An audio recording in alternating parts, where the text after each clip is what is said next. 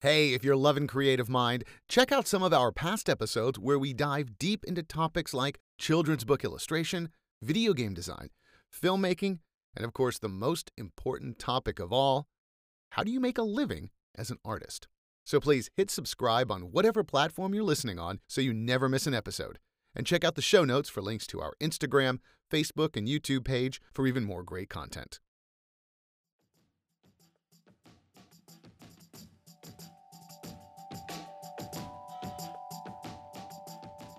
I love the saying, and I don't know who said it, so if someone knows who said it, please let me know who said it first.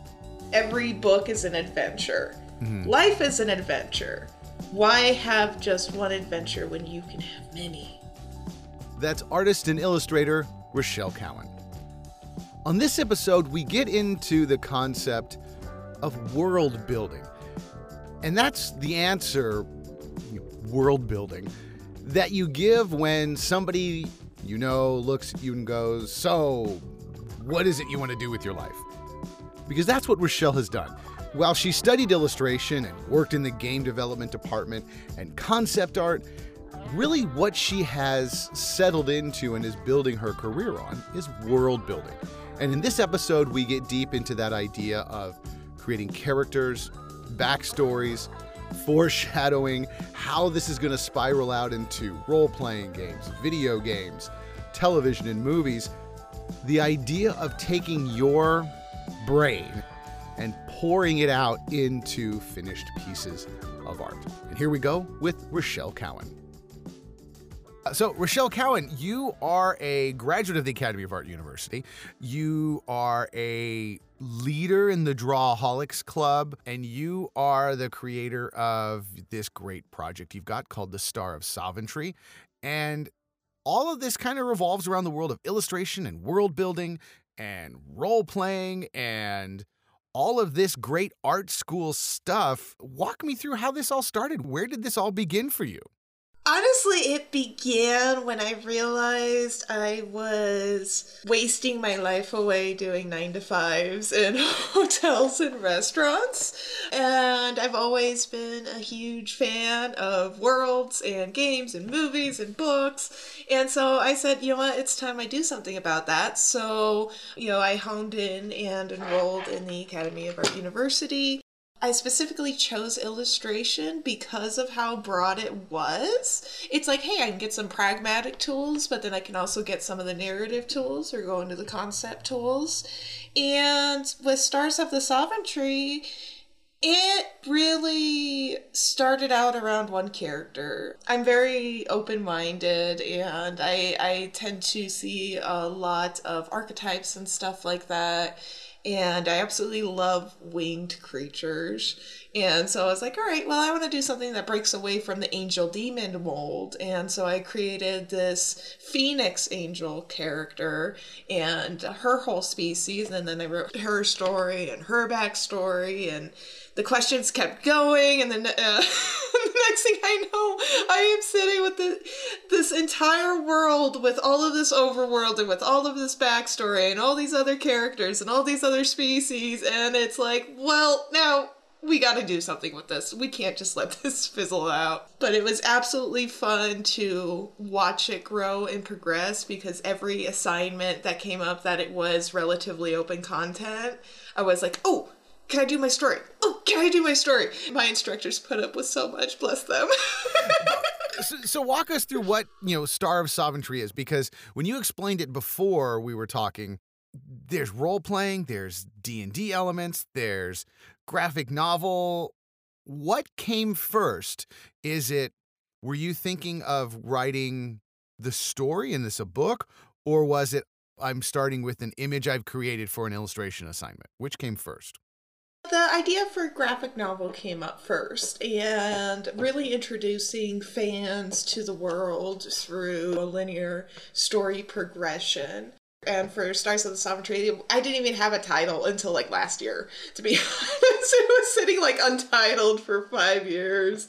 But as it continued to grow and progress, it's like, hey, from the graphic novel, this can stem easily into, you know, movie or TV show or video game, because adapting it's not a problem for me. I love the thought of adapting a linear story into something that is more user-friendly or more in-depth.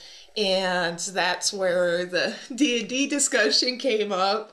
And it's like, Rochelle, you should really get into D&D. This sounds like it would be perfect for homebrewing. And I was like, you know what? I never thought about it like that. I've always enjoyed D&D. I've always enjoyed spectating. But I was like, you know what? Let me look into it. I haven't looked out of it. So I am actively homebrewing the Stars of Soventry world right now. That's kind of that deeper question that I've got is, you have this whole world you've created, and you know, we're talking about it like it's just very commonplace. I've got this world, I'm just building this world out, and you know, big deal. And you're talking about like, yeah, I've got this and that. That's a lot. Back up a little bit and tell me how we even got to the beginning of you wanting to build a world and go, well, I got to go to school so I can build a world because I got to build this world. For me to thoroughly enjoy a franchise, whether it's a movie or a game, just me personally, a cohesive, deep world feels right when you're enjoying it as an audience. And I did not want mine to feel superficial. So when I was going around asking questions about the initial character Selene, and her mother Amina, and I was asking, okay, what kind of environment do they live in? What kind of challenges have they had in their life? And that's what really sparked generating the world around them. And once the world got built, their immediate world and their immediate story arc got built up, the rest just started falling into place. And it's like, okay, well, along the way they meet one of her best friends is a giant who is actually semi-giant, like about 8 or 9 feet. A little giant? Yeah, just a bitty giant. He's just a bitty baby. But he's actually abandoned at an outpost. He was a guard for one of the outposts, and they came across the abandoned outpost. And, there's quite a few species that are very long-lived, and he's been alone for centuries. And, just like them, he's the last of his kind. And so they really bonded over that. And so Selene will go to Earth and go to the market to pick him up chocolate because he absolutely loves chocolate and it makes his day. And she just wants to make him happy. So then that's like, okay, now I got to tell the giant story.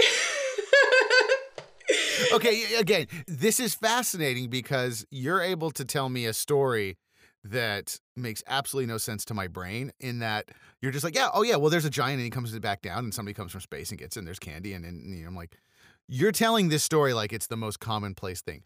How did you get to this point? Because this is utterly beautifully insane how you're just able to, let me tell you, where did this world building idea start with you? It started with being a fan. It started with being a nerd. A fan of what? Just rando nerd or specific nerd? Help us pinpoint the nerdery in the nerddom. Let me see. Let me go down my list of 500 books I have currently in my library. I remember growing up in 3rd or 4th grade, I already hit college level reading. They tested me and I was reading Stephen King and Otherworld and Fools and Myth Adventures. Those were actual novels, but some of my fondest memories was in the downstairs laundry room, almost like a walk-in closet underneath the stairs. And it was just lined with bookshelves, and on top of the bookshelves, there was also piles of books on the floor, and magazines and comics. When I say comics, there were some Superman and Batman in there, but for the most part, they were always fighting aliens and predators. Okay. So I never got into the superhero craze as a kid. I got introduced to the superheroes with the vast contrast of aliens and predators fighting them. Okay. So that's like, I can kind of see why people like superheroes. And then when I actually started reading superhero comics, I'm like, wait a second, this is kind of bland. But for world building in itself, I mean, of course, you got the legend that is Tolkien, but a little lesser known one that I thoroughly enjoyed as a kid and as an adult is Robert E. Howard, who did Conan. As a kid, I didn't realize what was going on. I just thought the first chapter in the book was just this boring timeline. And in the Hyborian Age, that's what it is. As an adult, we revisit this, and I got to discuss this at length, and it's like, wow, you know, he really had his world laid out. And what he did was he generated his world. He made the timeline of his world, and he said, okay, here's the first three civilizations. These two fought each other. This one won, so this one got enslaved. This one died of plague. This one, you know, started expanding. Then there was this huge famine, and that's the whole Hyborian Age is going through this timeline, and Conan is just the epitome of a character on a dart, and he throws the dart in the timeline, and that is Conan. And that's where we see Conan in so many different time eras and civilizations, you know, so it's like, oh, you got the caveman, you got the barbarian, you got the gladiator. That's mainly Conan.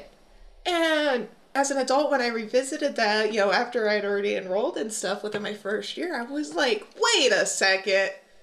That's actually pretty freaking smart. Let's make the entire world and the entire timeline, and then we can plop stories wherever we want. I'm going to back it up on this because this is one that is the hardest thing for me, and I think for a lot of people, to really connect with their own personal loves and nerderies and things they're really into. What got you into this in third, fourth grade reading Conan? Why not mysteries? Why not Smurfs? What was the attraction for you for this deep, immersive content? You know what? My parents didn't stop me.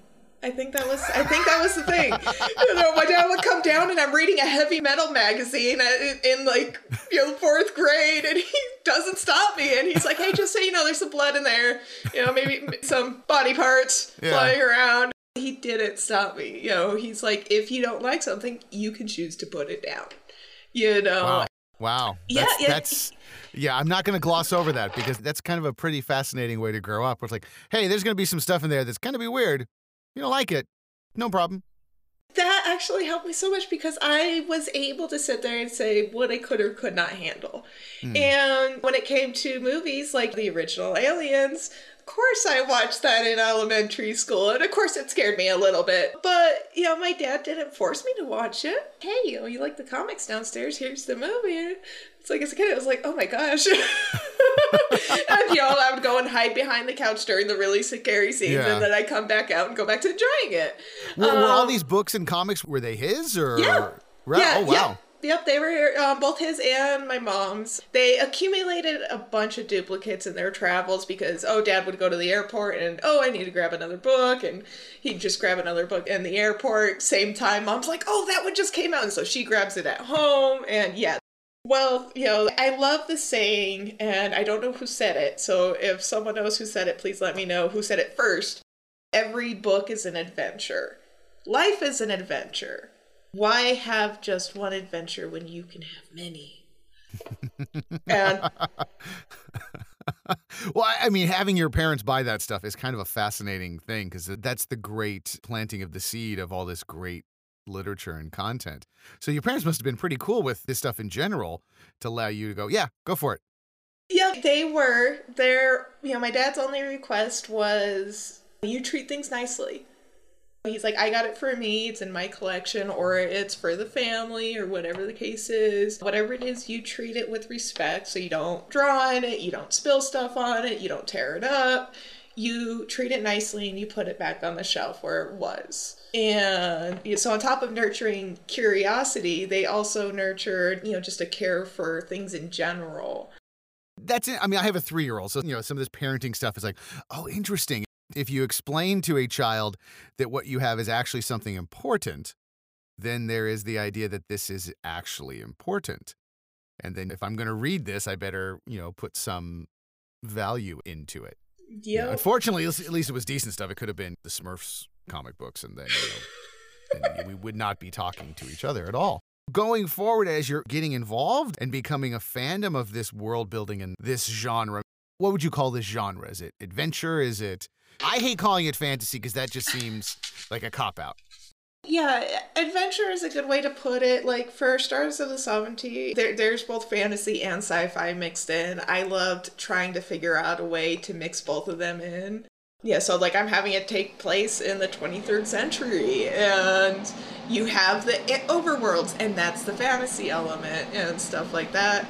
So, yeah, fantasy definitely tends to be a cop-out, I will say. Okay, you know, that's a different argument and a different topic. But, you know, as you're going forward and as you're growing up and getting to the point where you want to go to school, which you didn't, did you go to school right out of high school or no? No, I did not. Okay. I enrolled when I was 26. Okay. I didn't enroll till I was like 22, 23. So I totally understand that. It takes some life experience to really settle down when you're going to make that commitment to an art world. But I want to get into that. When did the seeds of wanting to be an artist get planted? When were you starting to, you know, think about art as a thing, as something you enjoyed? It's always kind of been there through middle school and through high school, you know, taking the art classes, you know, drawing my free time. Some of my biggest inspirations as a kid was the Diablo 1 game guide, back when the games came with the little books that told you how to install it and little starter instructions. Beautiful illustrations in that, even though it was just basic character sketches. Particularly the Rogue and the Indariel just totally enthralled me. And another one was the Dungeons and Dragons 3rd Edition Dragonmount Makan. I picked that up brand new in the store, and I don't have it anymore, and it makes me sad in my heart. But I remember reading that, and I think I was in middle school when I had gotten it. And it blew my mind that not only did they make dragons of different colors, they made dragons with different purposes and that were developed differently. And, you know, it almost felt grounded in science, where it's like, oh, this dragon digs, so his claws are structured differently and he doesn't have very big wings. Or this dragon is meant to be flying most of the time, so its wings are enormous and it's lighter. When I got into, you know, adulthood, of course, I had to go out and learn some very hard life lessons. Very hard life lessons first. Once the dust settled from the hardest lessons and I started retaking control of my life, that's where it really, you know, I started asking myself, like, what do I want to do with my life? And it's like, well, for the past 10 years, it's been boring and tedious, and the only thing I have to show for the past 10 years is taxes. And, you know, I said, I want to leave behind more from my hard work. And I want to have more fun, and I want to continuously be challenged with new things. So I always want to be learning. In the art world, that's a constant. Absolutely. Every day is a new technique, a new stroke, a new turn. Yeah, and then so you mix in writing elements with art elements. I'm not going to be bored ever for the rest of my life. I don't regret a thing.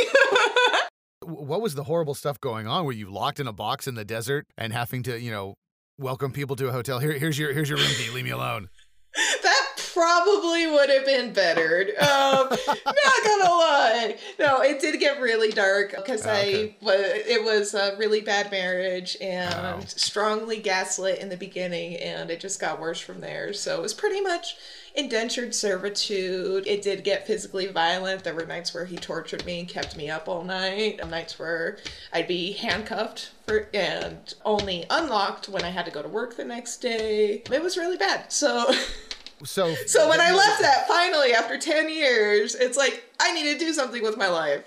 Okay. Wow, that's not what I was expecting, and I don't know how to segue out of that, other than that explains a little bit of you wanting to create a new world, to play a wannabe armchair psychologist, because it's a podcast, that's what we're supposed to be doing. But, you know, you're creating a world then, so what was the reason to want to do art school specifically, as opposed to, say, something else? Was it just, this is it, I've got to do art, I've got to, you know, get this information? Artist writer was, every time I made a list of all the different things that I would like to do, I ended up sticking to the entertainment side of things. And artist writer kept getting the most check marks. It really did, but I chose to go to art school because you know, for literature, I could go to any community college, or there's numerous online classes and stuff like that that I can take in my own time. You know, being very literate, it's not hard for me to pick up a couple extra literacy courses to learn what I need to do about formal writing. But art, I was completely new at. Essentially completely new, where it's like, oh, maybe I drew 5 times in the past 10 years. That doesn't count for anything because it's a trade skill, and it's a skill you have to maintain daily. You have to maintain it on a regular basis to keep them up to professional production level. And so that's where it's like, all right, let me go to a serious art education, institute, university, whatever. Let me go through for a full degree, starting at the beginning, and work my way up and build those skills. You know, because once again, you know, literacy I can do on the side, no problem. But to have an instructor working with me and gaining these tools, that's what I need. That's a very enlightened way of looking at things. When you realized, okay, I don't know really what I'm doing. I'm going to have to do this from step one. And you, when you made that step, how was it? How difficult or easy was it for you to continue on? Because that first year of drawing cones and circles and shading line after line after line, like that's a big line and a little line and a medium line, and now I'm going to draw the cone again. How were you able to stay motivated? How were you able to go, all right, I'm doing the right thing, question mark? So, being challenged and learning new things has never been painted in a negative light, besides with my ex-husband, in my life. I was raised that learning new things and working through large projects and taking things step by step is an adventure in itself. But on days, especially when I was first starting out, yeah, it was super tough to stay focused and stay on track. Because it's like, you know, am I doing the right thing? Am I making the right choice? You know, I already wasted 10 years of my life. Am I going to waste another 10? But what kept me going was, you know what? Yeah, this is what I want to do. And if it's something I want to do, you got to take the bad days with the good.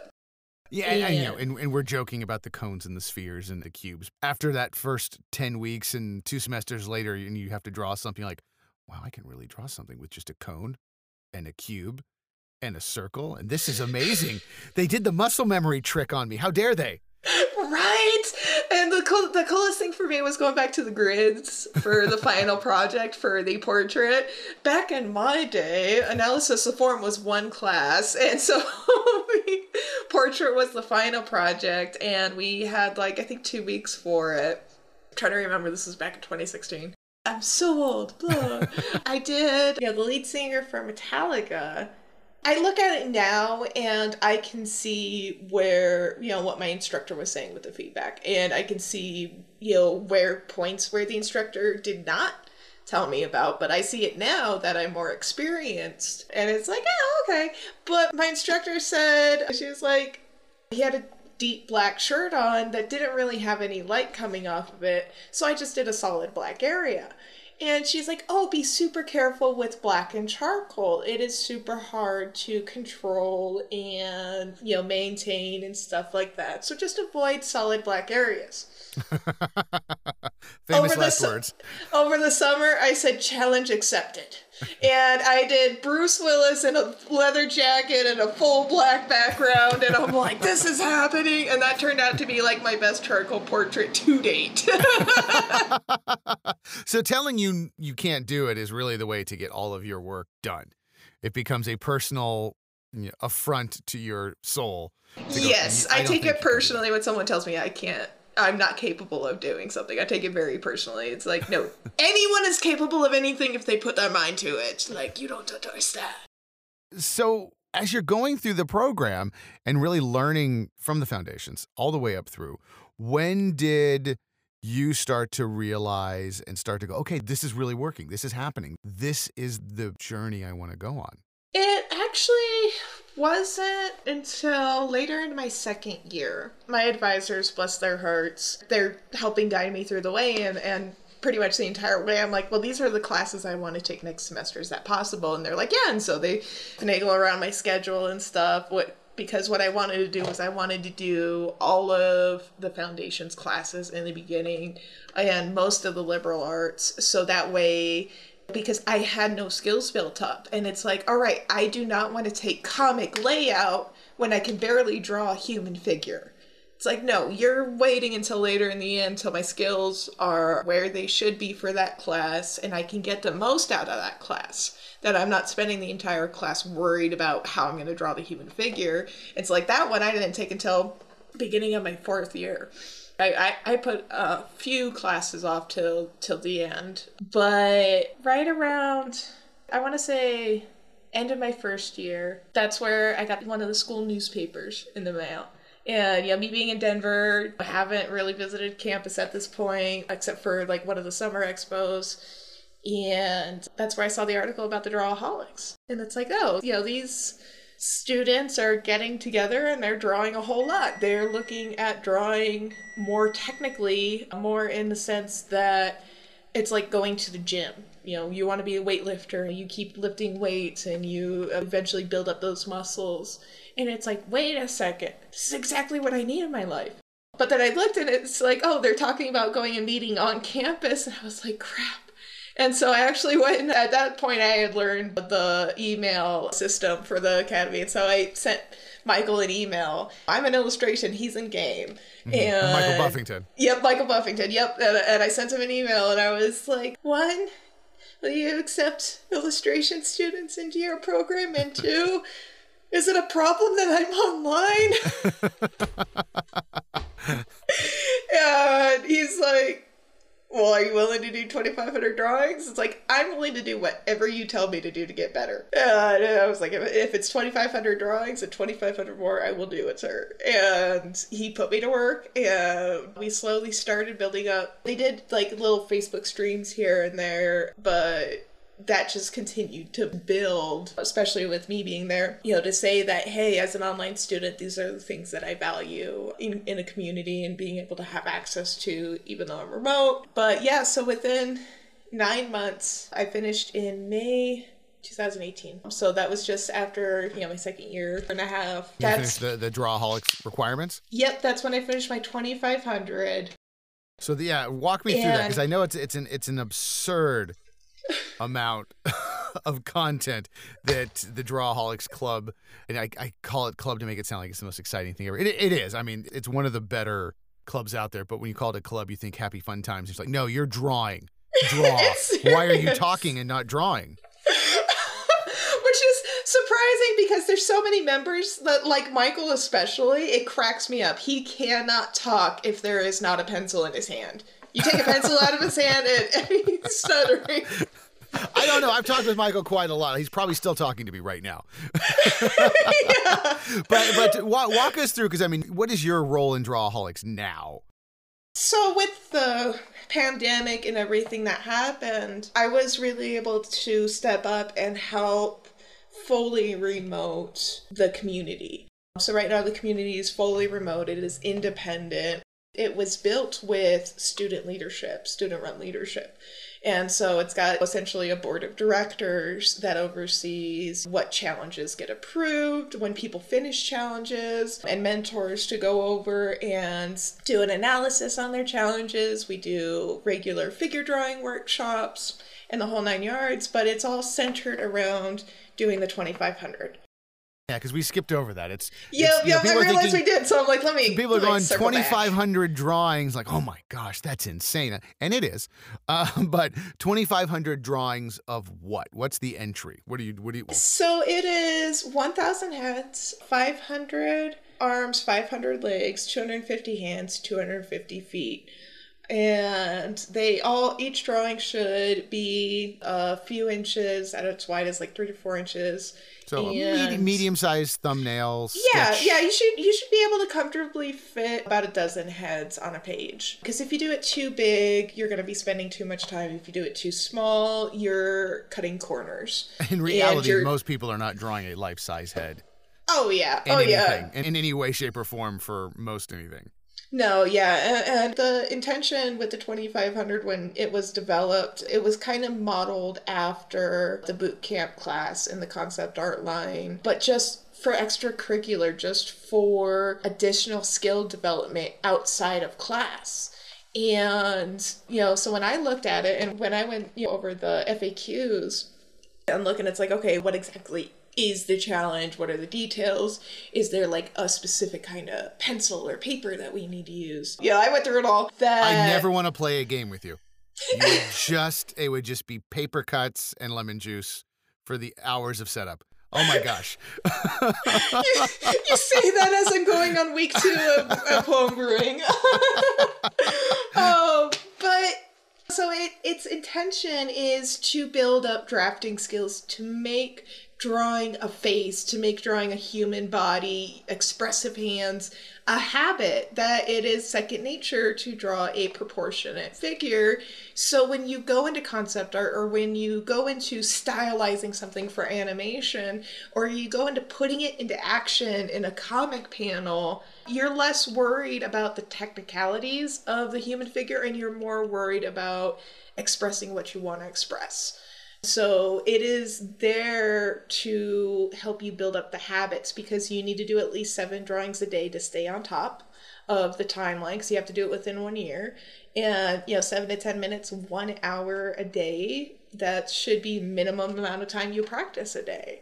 And so that's interesting when you break that down. It's like, really, it's not that much. No, and more importantly, really an hour a day is, you should be, I mean, everything we do, we should be doing an hour a day, whether it's, going outside and breathing fresh air, or I guess lifting weights, or taking care of our bodies, or something like that. But an hour of drawing seems really like the most simplistic thing you could do. A lot of people that finish their 2500, they look back and they're like, wow, I don't know what I was making such a big deal out of. Because at first it does seem a lot. It seems very daunting. It's like, oh, a couple thousand drawings in 1 year. That is intimidating. But to be able to break it down and take it day by day, that's one of the most important aspects that people have gotten out of the challenge, is being able to sit down and do it. And just to simply grind it out, that self-discipline that comes out of it. Now, I know the answer already for you, but I want your opinion on this. How important is the concept of competition when you're creating art? How does that drive you? And do you see that as a helpful tool for a lot of artists? I think there isn't enough healthy competition in the world. When you go on social media, there's all these artists who are so much better, and it's hard to look at them objectively. And the truth is, like, for me, just starting out, or for anyone else that is currently just starting out in their degree, when you look at your favorite artists, they have hundreds of thousands of drawing miles and painting miles. They are way further in their journey. You're at the start of your journey. There's nothing wrong with you not being as good as them yet. You're going to get there in your own journey. But for healthy competition with fellow students, for me, with fellow Drawaholics, like I said, that's really where it clicked with me when I finished my 2500, because I was able to look back and I had this tangible before and after, like, here's one of my first pages of heads almost a year ago, and here's one of my last pages, and they are so drastically different. And part of what helped me through that, or get me to that point, was the healthy competition along the way, where like we were all racing to be in the single digits. So when I finished, I was number 10 to finish of all time. So we were racing for number 7, number 8, number 9, but we also didn't want to be cut corners.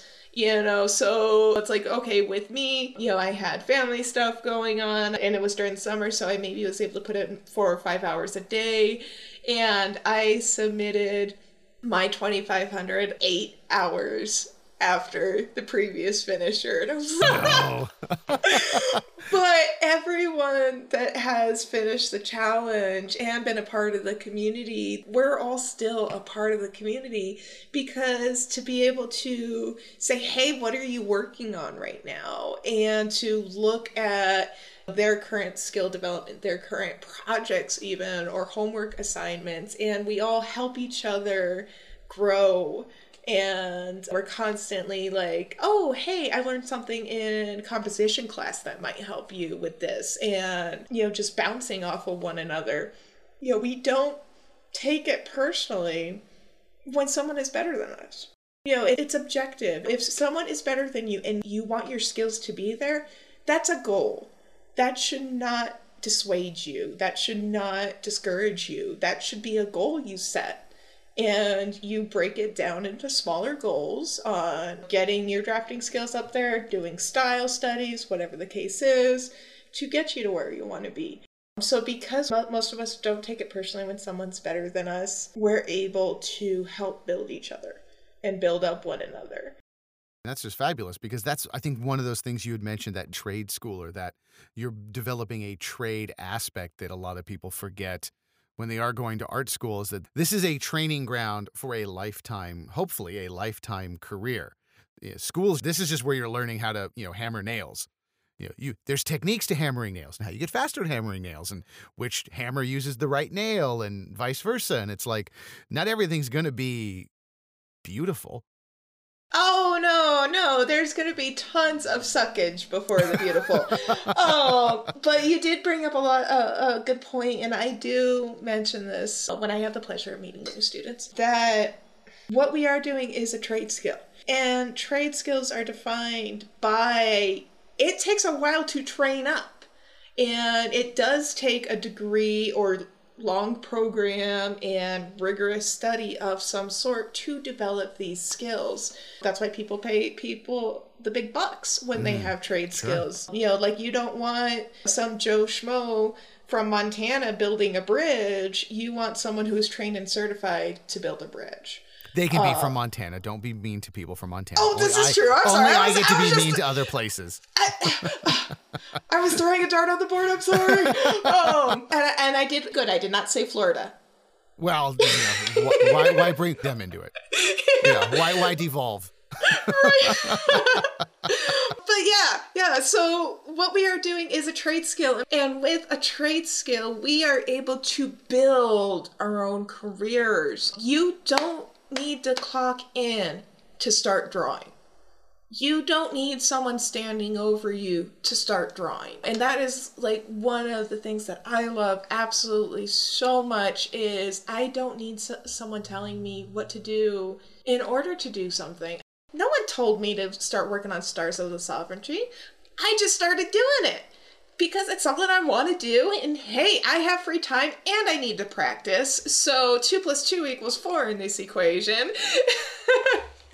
And I don't know if it's something that it's just not commonly said, but yeah, you do not need to wait for someone to tell you when to draw or when to 3D model or when to program. It's like, if you are investing tens of thousands of dollars and tens of thousands of hours into learning this skill, into learning this career path, because it's something you enjoy doing, you don't need an excuse to start working.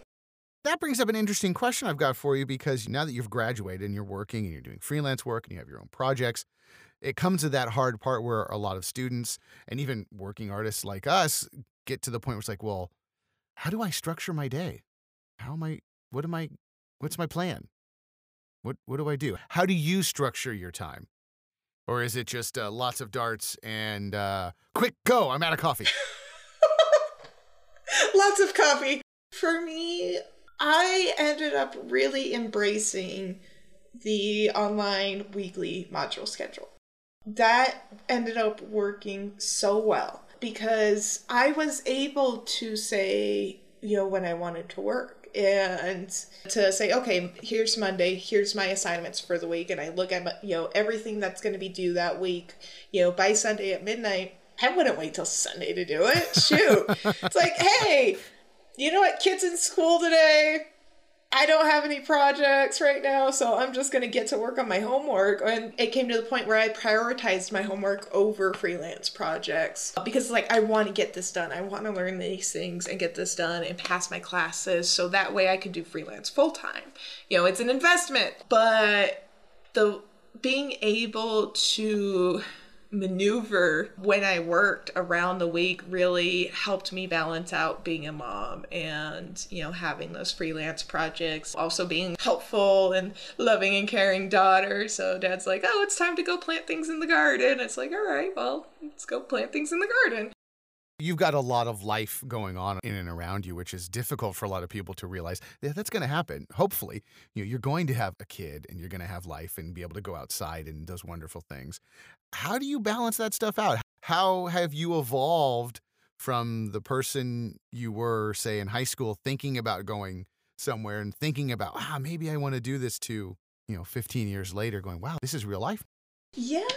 Well, one of the things that helped me out the most was my son being as old as he was. You know, he was like 8 or 9 when I first enrolled, and I just thought it was the sweetest darn thing that I enrolled in. I let him know. I was like, hey, Joseph, just so you know, I'm not going to be able to watch as many movies with you because I'm going to have to do my homework too.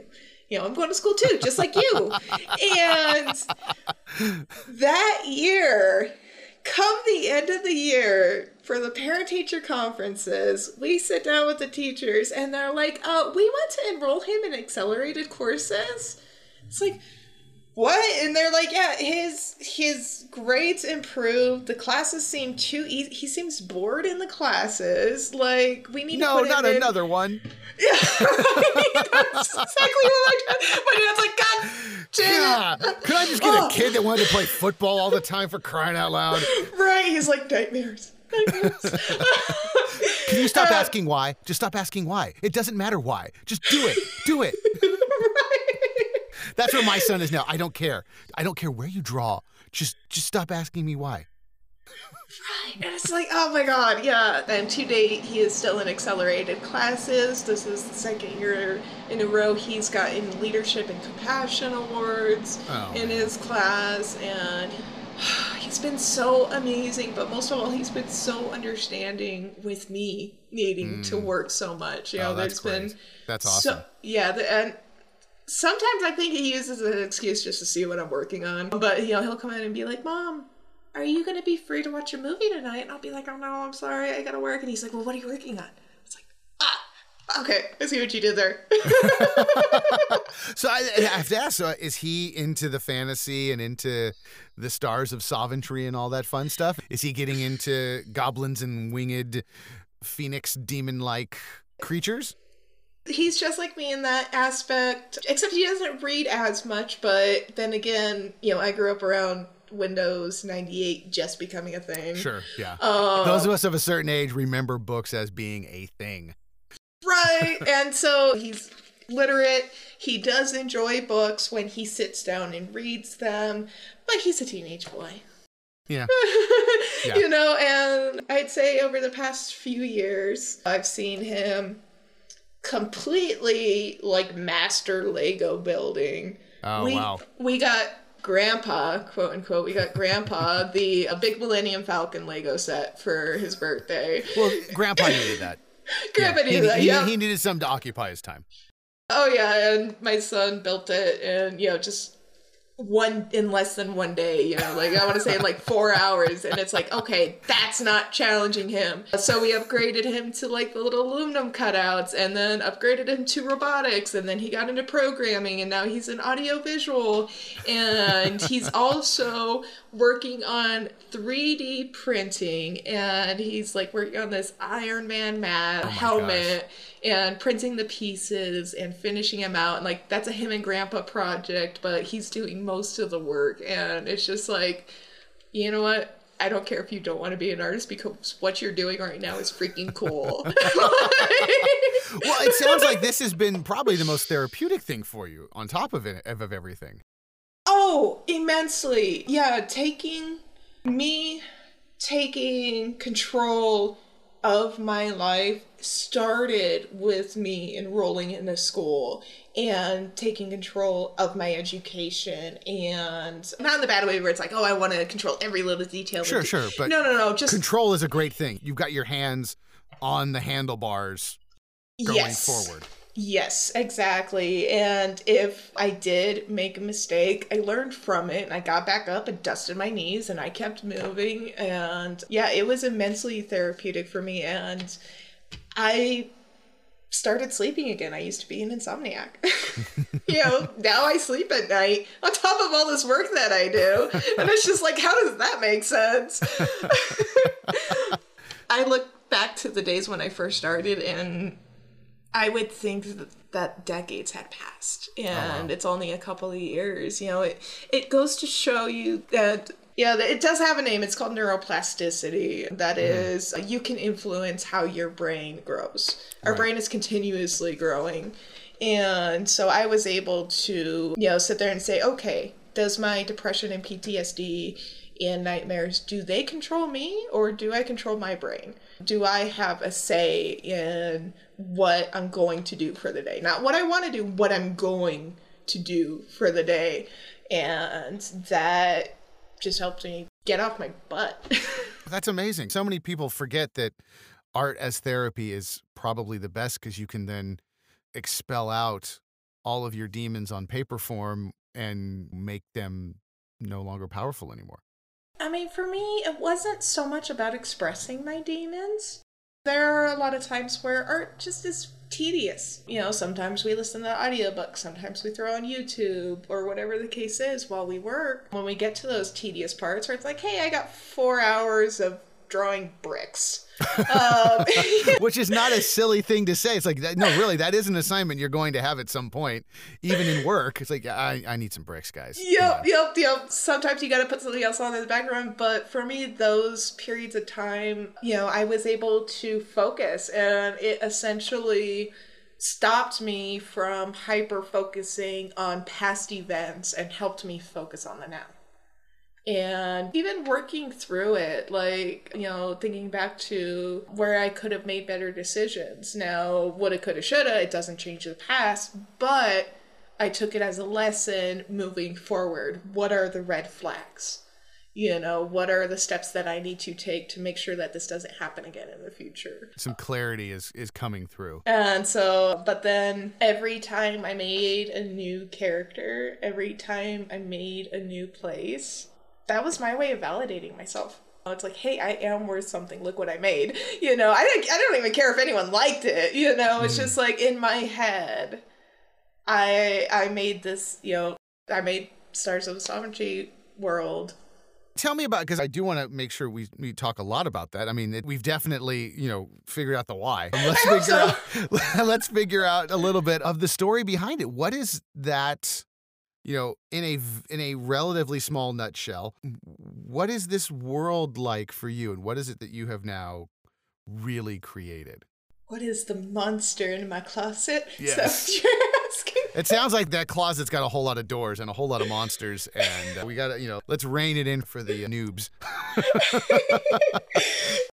Yeah, the graphic novel is essentially, the main story arc is centered around Selene and her mother. You know, they are the last of their kind. Their kind was wiped out by the current Galaxy King, the current ruler of the galaxy. And he wiped that from history, so a lot of people don't know, but because he believed that every one of them actually died, they've lived in secrecy and exile this whole time. And they've just been like going from shadow to shadow. And so events happen in the graphic novel that they're going to have to step out and make their presence known.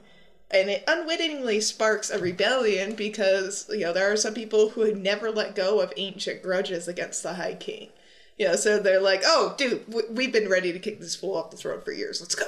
You know, so that's where the graphic novel is going and where it's going to be. Its primary focus is around those events, and that's about as small of a nutshell as I can get. Right. Yeah, we could unpack that for eons. But so you've got this thing started, though. The key thing I want people to think about is you've got this started as a graphic novel. And from there now, so the graphic novel is, you know, you're drawing, you're writing, and then it has now splintered or evolved into what's the next artistic endeavor or the next Well, I am actually going to let time decide where it goes from the graphic novel. You know, if it goes into Netflix or it, you know, gets picked up by a video game company or both, I don't mind that. We can see that it can be done properly.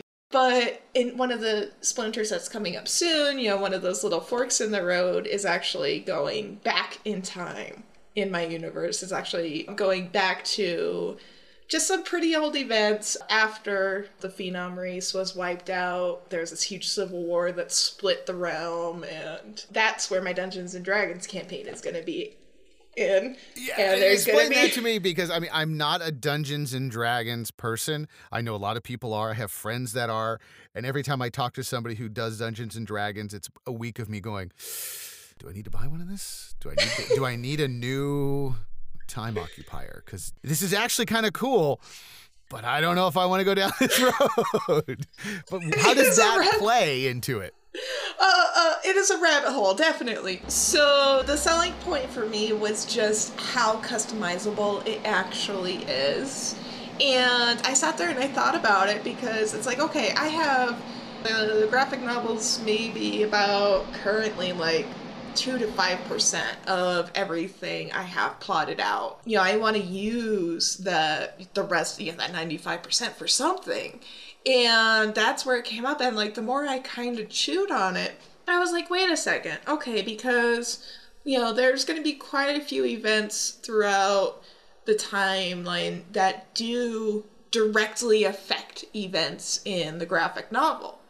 And with Dungeons and Dragons, I hear this from every single dungeon master I've ever asked wisdom for. And they say, you know what? You can write out the coolest campaign and the players don't touch a single ounce of it. Because you can't control where the player goes. And if you do, they call that railroading the players. And that does diminish the experience, because, you know, the players no longer have control over their own choices. You do. And it's like, no, that's not what it's about. And so I was like, you know what? I'm just going to throw them in the general vicinity of some of the events. And my players can actually contribute to my story. You know, so it's like in the graphic novel, when they go into the realms, oh, there's a statue in one of the marketplaces. Maybe that's of one of my players. Or maybe one of my players gets one of those blessings where they can live and their character is actually in the graphic novel. And so that's how I'm writing it is... I'm letting my players write it. You know, so, I'm letting them contribute. I was going to say, is that a new thing, or is that something that you've seen? Are you finding inspiration or emulating something? There is no way that what I am considering doing with my story universe is new. There's absolutely no way. With how influential Dungeons and Dragons has been for fantasy and role-playing games and just narrative storytelling in general, it has been a huge influence in our media world. There's no way that someone else did not already do this. But it seems as you're explaining it, the linear I want to make films idea, it's like, well, that just doesn't seem possible. But then you explain, you're like, well, but yeah, I am gonna own this world in my being. If I really like something, you know, if we use music as an example, it's like, I like Led Zeppelin. Well, then I want to listen to what they listened to and who they listened to over there and who that guy, and you know, it becomes this all encompassing. Now why am I reading Tolkien? The way I look at it is, you know, especially when it comes to bigger projects, anything worth doing, there's no point in doing it half-assed.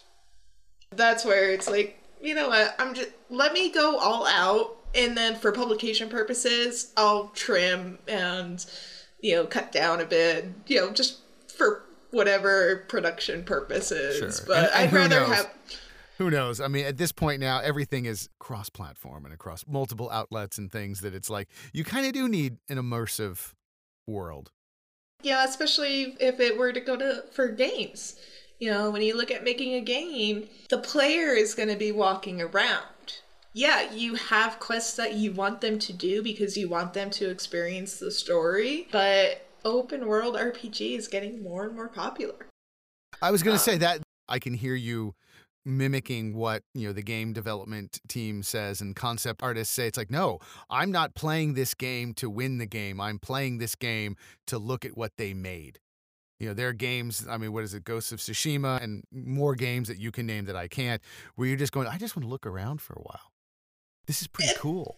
I am very guilty of that. If you ask me how I survived being a mom and being a student, being a worker, that was giving up free game time and movie time. I rarely Netflixed and chilled, but when I did, I enjoyed the heck out of it.